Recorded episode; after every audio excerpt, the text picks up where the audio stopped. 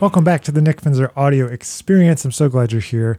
Thanks for listening. In today's episode, we're going to talk about three things that I wish I knew before I left music school. This is an extension of that uh, Create, Connect, Repeat series, an extension of a lot of the things I've talked about on my YouTube channel. So if you're interested in this type of content and this type of uh, video, you might want to head over to YouTube. Make sure you subscribe and find all of those videos over there. But if you are an audio only person, I am so glad that you're here to listen today. So thanks for being here. And here's three things I wish I knew before I left music school. Welcome back to Create, Connect, Repeat. Today I want to give you three things that I wish that I knew when I graduated from music school.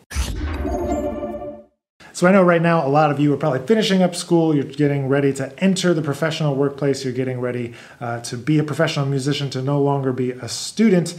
But three things that I wish that I would have known when I got out of school. The first one is that you should have already been getting out into the scene. So there should be more of a blurry line. There should not be this delineation between I'm a student and now I'm a professional. If that is the case, that's okay. You can get started right now. But this should be the culmination. If you're not quite ready to graduate yet, if you got one more year, if you're just going to start a new degree program in the fall, uh, there should be no line that clearly delineates student and professional. You should be moving towards that professionalism right from the get go. Number two is that I really wish that I had known how long it was going to take for things to happen. People had kind of told me that it was going to take a certain amount of years uh, for certain things to happen, and I said, no, that's not going to be me. I'm going to make it happen faster. But you know what? It took just about that amount of time. So really important to understand that the longevity, building a career, and not trying to get that little spike and be a kind of a one hit wonder uh, as a young musician just getting on the scene, but to create a trajectory uh, where 10, 20, 30 years from now you're doing better in terms of your career than you are now. So being patient and looking forward to that long trajectory.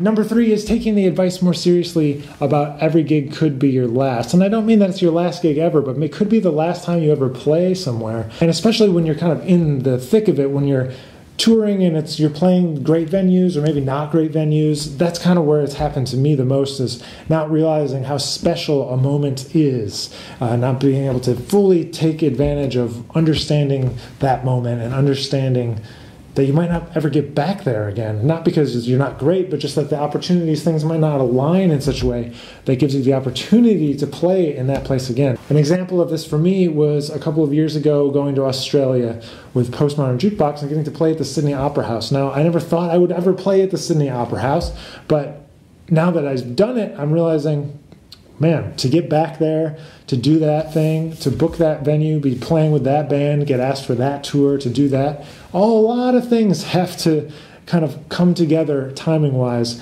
for those things to happen. So trying to stay in the moment and really appreciate you know the gigs that we do get the opportunities that we are able to have is something that i wish i knew when i just got out of school to appreciate each and every experience because you never know if it's going to come up again number three and four are kind of related. They go hand in hand. Uh, is that you're going to play a lot of gigs that you never expected that you would play. And every time you think you're quote unquote done with a certain kind of gig, you're going to realize that you need to go back and play those types of gigs again because there's always something to learn, number one. And number two, that your career is not predictable. You're not you're not going to know when you're going to need those opportunities and those connections uh, to make money to be able to afford the projects, the creative projects that really mean something to you uh, when you need them. And there's a lot of that kind of work, uh, kind of journeyman work, craftsman work, where your great ability to play your instrument and connect and do a job for somebody else is going to be more important than finding your voice or being your own artist. You're going to end up playing way more weird, strange, one off gigs than you ever probably thought you would. Another thing to remember is that you might not be gifted all of the opportunities straight away. You know, we always see these people in our lives that get picked out of obscurity, maybe not obscurity, but they get picked out and they get given a great opportunity. And there's a lot of reasons why that might happen, but that's not a reason to get discouraged. And and you might not be gifted all of the same opportunities straight away, straight when you get out of college the gigs, the opportunities to teach or connect with people or travel or tour. But what you can do if you're not quote unquote getting picked is pick yourself, invest in yourself, and work harder than everyone else. Because there's plenty of people that are not getting that opportunity. There's more people that aren't getting the opportunity that you're looking for than actually getting it. That's only one person, but there is a ton of other people, and you can work harder than everyone else. And that's a really important thing to remember is that you can always work outwork your competition. And that's something that has worked for me time and time again. Put in the work on the instrument, on the business side, everything. And the last thing that I'll leave you with before I send you on your way congratulations on finishing school if you're about to, or if you're about to embark on a new journey. Good luck. But the last thing I want to leave you with is now that school is done, the real work begins. There's so much stuff that you've accumulated over the years of being in school, but now that you're out, it's the time to implement it. Find the people you want to play with, figure out those creative mission, that creative goal that you have, and make it happen. You can outwork everyone else. Don't worry about people picking you. You pick yourself, outwork everyone, and uh, you're going to be just fine. Best of luck in your future endeavors. I would love to hear what you guys are doing down in the comments below. Thanks for watching, and we'll see you next week.